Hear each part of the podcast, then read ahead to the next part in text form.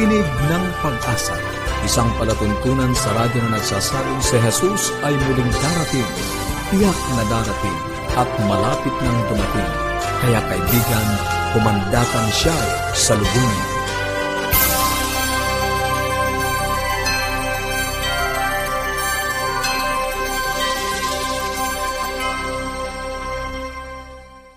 Muli ay isang maligaya at puno ng pag-asang pakikinig mga kaibigan. Kami po ang inyong mga lingkod, Pastor Ner Caranza. At Melo Ong. Nag-aanyaya na samahan niyo kami sa loob ng 30 minuto upang atin pong pag-usapan ang mga bagay na makapagpapalago ng ating samahan sa ating uh, tahanan at higit sa lahat ang pagtuklas ng pag-asang nagmumula sa salita ng ating Panginoong Diyos. Nais po namin kayong padalhan ng mga aklat at aralin sa Biblia. Ito po ang ilan sa ating pong mga ipinamimigay Hope Beyond Tomorrow. Meron din po tayong Timeless Truths, A Guide to a Better Life. At ito pong isa ay 10 Commandments Twice Removed. Kung nais niyo pong makatanggap, makipag-ugnayan lang po kayo sa amin. Maaari po kayong tumawag, mag-text, or mag-send po ng message. Ito pong ating mga contact information. Sa Globe, 0917-1742-777. At sa Smart, 0968-8536-607. Pwede rin po kayo magpadala ng mensahe on Facebook or mag-comment doon sa comment section ng ating pong page forward slash AWR Luzon, Philippines. Kung nais nyo naman po ng readily downloadable na mga Bible study resources, meron po tayong pambata, meron pang adult. Maaari nyo pong i-visit ang bibleschools.com forward slash Central Luzon. Sa ating pong pagpapatuloy sa buhay pamilya, makakasama pa rin natin si Ma'am Delba de Chavez upang uh, ituloy po ang ating pinag-uusapan kahapon sa pagtalakay sa paksang paggawa ng alaala o making memories. At sa atin naman pong pag-aaral ng banal na kasulatan, ang ikatatlong bahagi ng uh, paksang ang iglesia sa propesiya, ang nalabing iglesia. So kahapon nga mga kaibigan atin pong pinasimulan ang paksa na Making Memories and Creating Family Traditions. At atin pong nalaman na yung mga family rituals and traditions, ito yung nagbibigay sa atin ng pakiramdam na kasali ako mm-hmm. or kabilang mm-hmm. ako. 'Di ba pag nakaka-relate tayo dun sa mga traditions na yun, parang merong yung feeling na talagang magkapamilya, yung gano'n, nagkaka-relatean tayo sa isa't isa kapag pinag-usapan natin pastor ang ritual, iba mm-hmm. po ito doon uh-huh. sa uh, doon sa routine. Uh, okay. Ayan. Kasi when we say routine, like halimbawa, um, every day meron kayong nyo, morning ano? and evening worship. That's routine, yes. Mm-hmm. Pero when we say ritual, meron itong sense ng emotional significance. Mm-hmm. Parang may attachment, yung ganon. Merong, Medyo mas unique siya yes. sa, kaysa sa pangkaraniwan. It no? connects you emotionally. Yan, emotional significance. Mm-hmm. Nabanggit din po sa atin na yung mga traditions, maaaring ito'y cultural, ethnic, maaaring faith-based, maaari natin itong ipasa from generation to generation na nagko-connect din sa atin dun sa past. Yun po yung mm. ilan sa mga kahalagahan ng paggawa ng mga family traditions at ng mga alaala. Sa atin mo mga magulang na nakikinig, maraming simpleng pamamaraan na maaari nating gawin para mas maging espesyal yung mga panahon na kasama natin yung ating mga anak. Ngayon po ay pag-uusapan natin yung ilan sa mga ideas na to, mga pamamaraan na subok na. Siguradong gagawa ito ng masasayang alaala sa mga sambahayan. Ito po ay ikalawang bahagi ng ating four-part series at ito po ay pre-recorded. Ibigay natin ang panahon kay Ma'am Delba. Tita Deng? Ang memories kasi, hindi bagay eh. Yes. Ito yung time spent, tapos naghalakhakan. Kaya nga, mm-hmm. diniscuss din natin tungkol sa laughter. Kasi talagang masayang mga tagpo, mga yes. pangyayari sa buhay natin bilang pamilya. Right. Kaya meron tayong mga practical ideas. Seven practical ideas to build positive memories and traditions. Ito ay shinare ito ng aming kaibigan na writer, si Pam mm-hmm. at si Claudio Consuegra. Marami silang mga aklat na nilimbag tungkol sa mga pamilya. Ito ay shinare sa amin. At ulitin ko, hindi lang mga magulang ang gagawa nito, kundi Kung wala ang mga magulang, the guardians. Ang mga tito, tita. Okay. Okay. Mga grandparents. O yan. Kasi ako, hindi man, ah, hindi nyo siguro alam, pero ako, lumaki ako na, nung six years old ako, naghiwalay ang parents ko. Mhm. So lumaki kami sa aming grandmother. At katabi namin ng bahay yung aming ah, uncle at aunts and cousins. But they took it on themselves na Oh. kung ano yung hin- wala doon na hindi magagampanan ng aking father ay ginawa ng aking uncle. Mhm. Yan. Si eh, marami akong mga tiyo na they took it upon themselves to be the role model for a father. Pero ang maganda doon, eh gusto ko rin banggitin, ah, after 16 years, nagkabalikan naman ang parents ko. Wow. Yan. So, it's not Ma'am, just pang maalaala parents. mo kaya yon Yes. Memories. oh, memories. Oh, so number one na idea is to build memories and create traditions. Ay ano, family night. Yan. You choose one night a week na kayo magkakasama. Walang gadget. Ang gagamitin lang ang gadget kung gusto magpicture. Kasi nice yan ay point yan, ma'am. Yes. Walang gadget. Walang gadget. At maglalaro kayo, mag-uusap Yes. kayo. Kung gusto nyo mag-wrestling kayo, bunong braso, yung aming mga anak, may scrabble, kung ano man ang gustong gawin, o magkainan. Yeah. Yan. But we have to honor that one night. Mhm. Ang Correct. tawag natin dyan, family night. Okay? Nice point. So, nothing should interrupt it. Okay? Yung magpicture lang sa kagagamitin ng gadget. After that, wala na. Naka-silent lahat dapat para wala. Eh, But we encourage talking. Yan. Okay? That's family night. Yung second, maganda rin ito, Melo. Date night. Sinong magde-date? Unang-unang mag-asawa. Mhm. Mm. Kung ang mga anak ay ah, nakatira sa lolo at lola kasi nasa abroad ang mga parents, o di mag-date yung lolo at lola, o, o tito at tita, mag-date din sila. Kasi ano yung ginagawa doon? We are modeling to the children yung behavior na iyon na special Okay. that one day, uh, uh, one night a week or one day a week, they will focus on the relationship. Amen. Ah, mag-asawa. Nice point. Okay? Yes. And, hindi lang doon. I-date natin ang ating mga anak. Ah, nagawa din namin ito dun sa aming mga anak noon.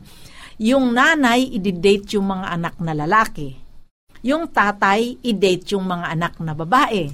Bakit? Kasi lessons yun eh. Ituturo natin sa ating mga anak how they will treat the opposite sex. So, kung ikaw, dad, im- i-model mo dun sa iyong anak Mhm. na dapat ganito ang pag-treat ng lalaki sa iyo anak, na babae. No, kaya kung hindi ganito, ay hindi dapat. Yan, hindi maganda yon. Sa mga babae rin, ipinakikita natin how they're going to treat their future wife. Yan. Kasi alam ko, tanda ko, eh, may turo sa akin noon ng aking ina. Sabi niya, kung gusto mong makita kung anong ugali ng mapapangasawa mo, tingnan mo kung paano niya i-treat Mhm. ang kanyang ina. Yeah. Yan. Okay? So, a date night for couple, yung mag-asawa, and date night for the children. Okay, number three, birthdays. Ngayon, sabi ninyo, eh, hindi naman kami nagse-celebrate ng mga birthday sa aming pamilya. Eh. Wala na yan. Alam po ninyo, walang tao na hindi gusto, ah, na gusto na malimutan ang birthday niya.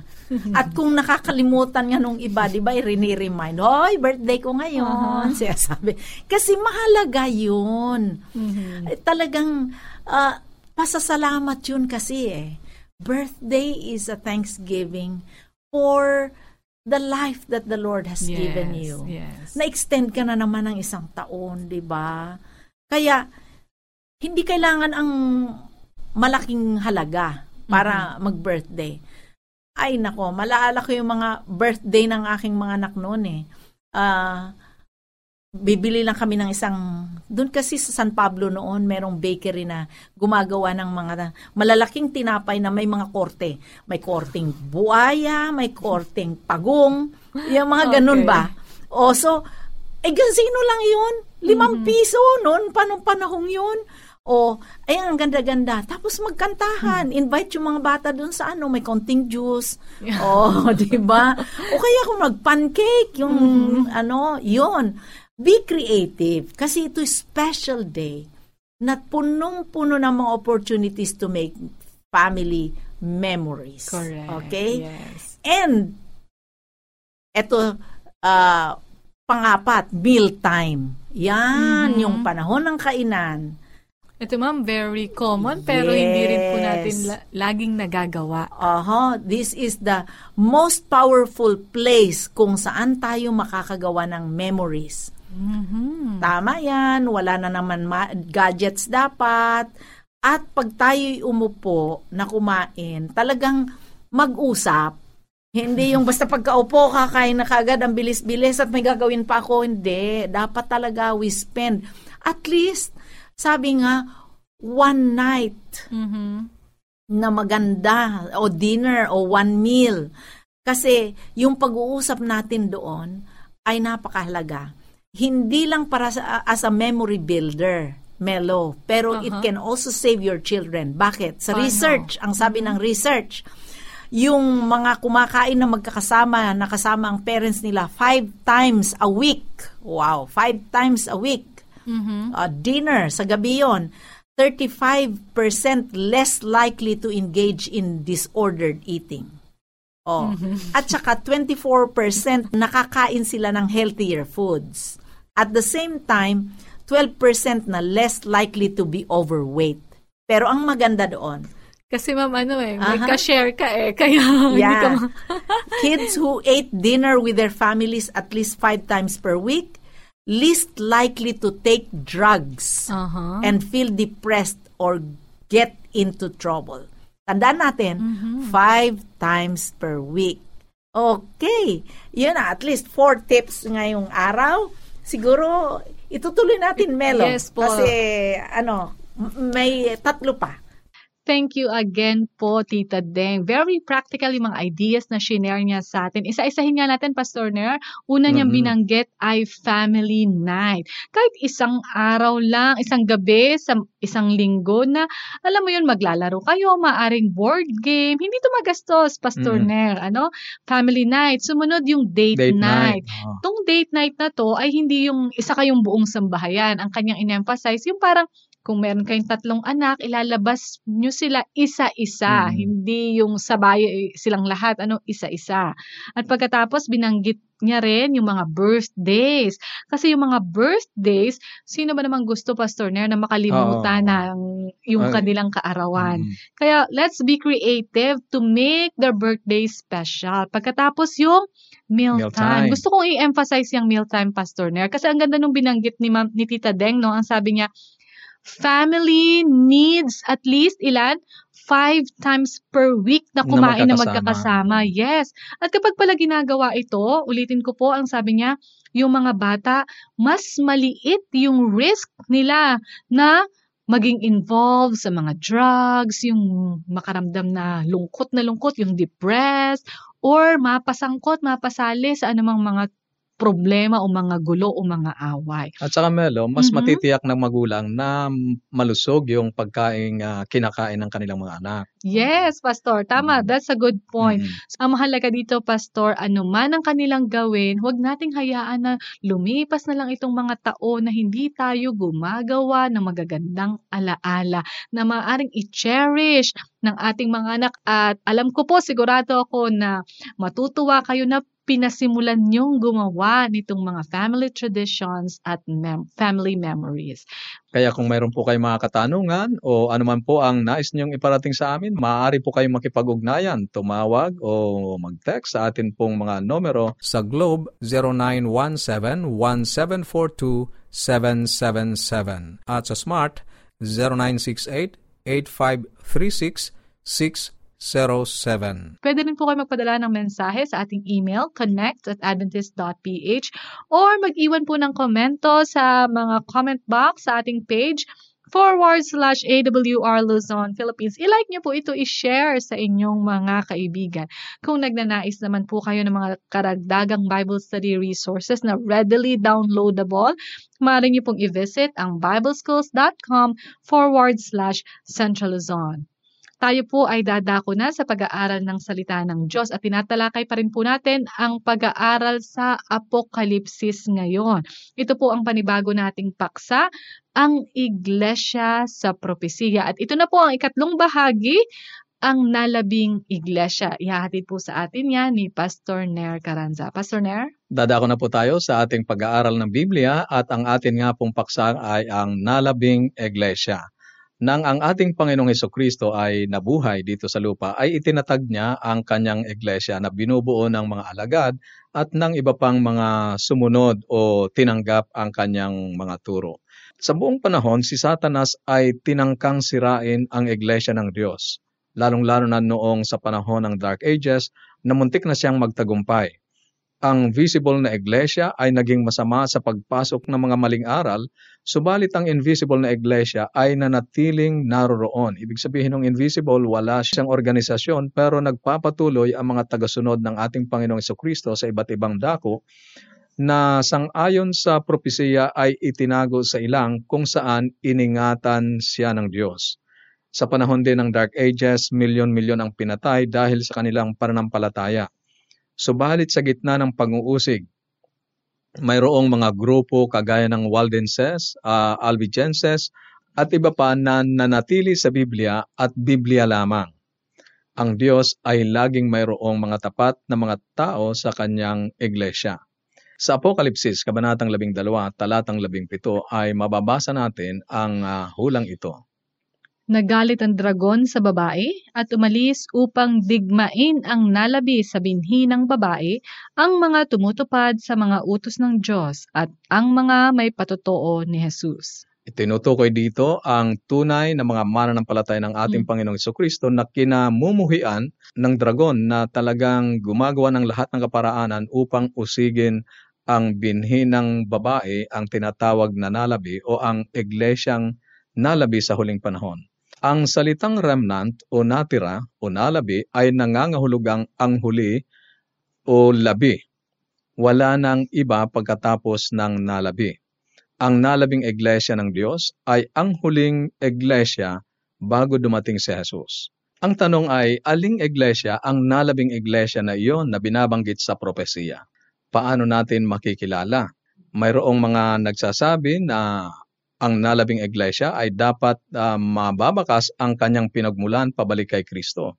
Subalit kung iyon ang magiging batayan, alam natin na sa pasimula ay mayroon lamang isang iglesyang itinatag ang ating Panginoong Kristo. At kung ito ay mahati, maging dalawa, babalik pa rin kung saan ang kanyang pinagmulan, ang ating Panginoong Kristo pa rin. Ngayon, ang tanong ay alin sa dalawa ang nalabi? Kaya iyon ay hindi magandang paraan ng pagtukoy sa nalabing iglesia. Ang iba naman ay sinasabi na ang tunay na iglesia ng Diyos ay dapat nagtataglay ng kanyang pangalan, katulad ng ang iglesia ng Diyos, ang iglesia ni Kristo, mm-hmm. at iba pa.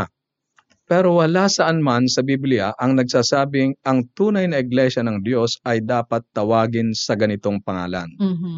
Walang inilagay ang Biblia kung paano tatawagin ang iglesia o ang nalabing iglesia ng ating Panginoong Diyos. Dahil kung mayroong sinabing ganoon, ang lahat ng iglesia ay gagamitin ang ganoong pangalan. Hindi rin yun magandang paraan upang tukuyin kung alin ang nalabi. Ang isa pang paraan marahil ay maaari mong subukang pag-aralan ang lahat ng mga turo ng lahat ng mga iglesia upang hanapin kung alin ang katulad ng mga turo ng orihinal na Apostolic Church. Ngunit kukulangin ang buong buhay mo upang gawin yon sapagkat libo ang mga iglesia ngayon. Kaibigan, alam ng Diyos na maraming mga iglesia ang matatatag sa huling kapanahunan, kaya ginawa niyang madali para sa atin. Nagbigay lamang siya ng dalawang palatandaan na tutukoy sa kanyang nalabing iglesia sa huling araw. At ito ay ang binasa ni Melo sa talatang labing pito ng Apokalipsis Kabanatang labing dalawa. Pwede ba nating ulitin, Melo?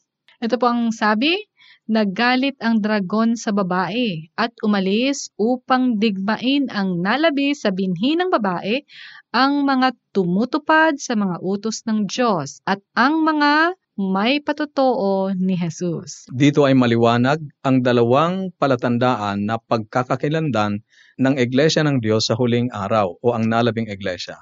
Una, ito ay nag-iingat ng mga kautusan ng Diyos. Buong kautusan, Melo, ang sampung kautusan. Mhm. At pangalawa, ito ay mayroong patutuo ni Jesus. Ngayon ay iisa-isahin natin ang dalawang palatandaang ito para hanapin natin at makilala natin ang nalabing iglesia. Ang nalabing iglesia ay iniingatan ang mga kautusan ng Diyos. Iyon ay kabilang ang lahat ng utos ng Diyos, Mhm. hindi lamang ang siyam sa mga iyon. Ang ibig sabihin, kasama yung ikaapat na utos ang alalahanin ng ikapitong araw na Sabath upang ipangilin. Amen. Yun ay mahalaga. Ano? Kung titingnan natin ang mga kautusan na sinusunod ng maraming iglesia, ay nawawala yun. Bagamat mayroong pagsimba o pagsamba, ay hindi siya pumapasok doon sa ikaapat na utos alinmang iglesia ang hindi itinuturo ang pagsunod sa lahat ng kautusan ng Diyos, kasama ang utos na ingatang banalang araw ng Sabath, ay hindi makakapasa sa palatandaan na taglay ng nalabing iglesia na binabanggit ng Apokalipsis Kabanatang 12, talatang 17. Sa ating kapanahunan ngayon, kung iyong susubukin ang mga iglesia, ay mayroong isang iglesia kang matatagpuan na nag-iingat ng buong kautusan, ang Seventh-day Adventist. Ngunit kung ikaw ay kaanib ng iglesyang ito ay hindi ka dapat magmayabang at magmalaki. Hindi iyon nangangahulugan na ang Adventist Church ay mas mabuti sa ibang mga simbahan. Lahat tayo ay makasalanang iniligtas ng biyaya ng Diyos. Amen. Nangangahulugan lamang iyon na ang Adventist ay tinanggap ang isang mensahe na walang ibang iglesia ang may gusto. At karagdagan diyan ay maraming mga tao ang Diyos na hindi kabilang dito sa iglesyang ito ang tutugon sa pabalita ng tatlong anghel sa Apokalipsis Kabanatang 14, talatang 7, Melo. Na ito po ang sinasabi, matakot kayo sa Diyos at magbigay walhati sa Kanya, sapagkat dumating na ang oras ng Kanyang paghukom, at sambahin ninyo ang gumawa ng langit, ng lupa, ng dagat, at ng mga bukal ng tubig. Ito ay panawagan sa huling kapanahunan, sa ating kapanahunan, na bumalik tayo sa tamang pagsamba sa lumalang ng langit at ang lupa at ang Sabath na nasa puso ng sampung kautusan Mhm. ang nagtuturo kung sino ang lumalang sapagkat ito ang inilagay na tanda, paalaala ng Diyos, pagkatapos niyang nalangin ang sanlibutan, ipinangili niya ang ikapitong araw bilang tanda na siya ang lumalang ng sanlibutan. At sa panahon na maipangaral ito at napakinggan ng mga taong sinsero sa paghahanap ng katotohanan, sila rin ay tatanggap ng pabalitang ito. Ngayon, ang ikalawang nagpapakilalang tanda ay ang patutuo ni Jesus. Ano ang ibig sabihin ng patutuo ni Jesus? Ang patutuo ni Jesus ay ang mga itinuro mismo ng ating Panginoong Jesus at kanyang pinatutuhanan. Kasama diyan ang mga sulat ng Ebanghelyo Mhm. at mga isinulat tungkol sa kanya ng iba't ibang mga individual sa pagkasi ng banal na espiritu. Sinasabi sa atin ng Apokalipsis, Kabanatang 11, talatang 10, Ako'y kapwa mo alipi na kasama mo at ng iyong mga kapatid na mayroong patotoo ni Jesus. Sa Diyos ka sumamba, sapagkat ang patotoo ni Jesus ay ang espiritu ng propesiya. Sa talatang ito ay nilinaw sa atin na ang patutuo ni Jesus ay ang espiritu ng propesiya. Mhm. Ito ay kapahayagan ng kaloob ng propesiya ng Diyos na magiging bahagi ng iglesyang ito sa huling mga araw. Hindi tayo dapat magtaka na matagpuan ang kaloob ng propesiya sa huling mga araw sapagkat yaan ay kasamang sinabi ng ating Panginoong Yesus lalong-lalo na dito sa mga gawa, kabanatang 2, talatang 17 at 18.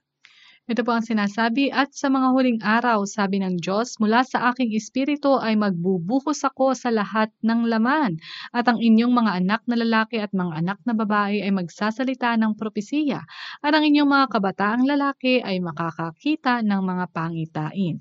Ang inyong matatandang lalaki ay mananag-inip ng mga panag-inip, maging sa aking mga aliping lalaki at mga aliping babae. Sa mga araw na iyon ay magbubuhos ako mula sa aking espiritu at sila'y magsasalita ng propesiya.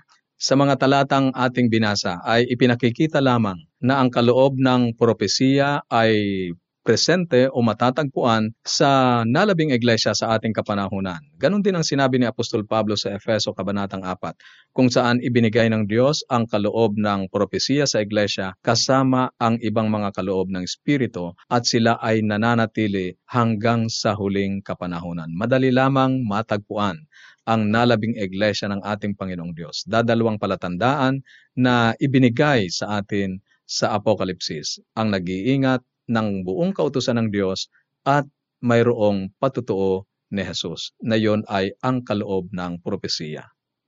Maraming salamat po, Pastor Ner, sa inyong paglilinaw kung saan o sino ang tinutukoy nitong nalabing iglesia. At hindi po tayo ang may sabi niya, yan po ay galing sa banal na kasulatan. Sa ating pong pag-aaral, nasumpungan natin na meron lamang dalawang palatandaan ang nalabing iglesia. Yan po ay masusumpungan natin sa Apokalipsis 12.17. Ating pong binasa na ang dragon ay nagalit sa babae. Ang babae po sa ating mga naunang pag-aaral ay kumakatawan sa iglesia. Mm, Ang babae po na kumakatawan nga sa iglesia Mm. ay merong dalawang katangian. tama. Ang sabi po ay nag-iingat ng kautusan ng Diyos at may patotoo ni Jesus. Mm. At pinag-usapan po natin doon sa nag-iingat ng kautusan ng Diyos, ito po ay yung buong utos. Mm. Hindi lamang kalahati, hindi lang siyam, lahat ng utos, kabilang po dito ang pag-iingat o pangingilin ng araw ng Sabat. Ang ikalawa naman pong palatandaan ng nalabing iglesia ay may patotoo ni Jesus. Ang patotoo po ni Jesus ay yung espiritu ng propesiya. Mm. At itong espiritu ng propesiya ay isa sa mga kaloob sa iglesia. Correct. Ang problema, Pastor Ner, sinisikap na ito ay dayain o pikein. Kaya po, sa mga panahon ngayon, meron tayong mga bulaang propeta. Pag-aaralan po natin sa susunod kung paano susubukin o kikilalanin kung tunay ang kaloob na propesiya. Sapagkat ang kaloob po ng tunay na propesiya ay matatagpuan sa loob ng iglesia. At sa mga susunod pa po, matutuklasan natin kung paano ang kaloob ng propesiya ay mahahayag sa huling kapanahonang ito. Kung kayo po ay may mga katanungan at na- or nagnanais po kayo ng mas malalim pa na pag-aaral ng banal na kasulatan, huwag po kayong mag-atubili na makapag-ugnayan sa amin. Kami po ay malulugod na makatanggap ng inyong mga tanong o ano man po ang inyong mensahe na nais iparating sa amin. Ito po ang ating mga numero. Sa Globe, 0917-1742-777. At sa Smart, 0968-8536-607. Or mag-send po ng email sa connect at adventist.ph. Maraming salamat po muli sa inyong pagsubaybay at sa atin pong pansamantalang pag-iwahiwalay. Baunin natin ang salita ng ating Panginoong Diyos sa Apokalipsis, Kabanatang 22, Talatang 20, ang nagpapatotoo sa mga bagay na ito ay nagsasabi, Oo, darating ako. At habang inaantay natin ang kanyang pagdating panghawakan natin ang kanyang mga salita sa Isaiah 59.1, narito ang kamay ng Panginoon na hindi maikli na di makapagliligtas, ni hindi mahina ang kanyang pandinig na ito'y hindi makaririnig. Bukas po muli.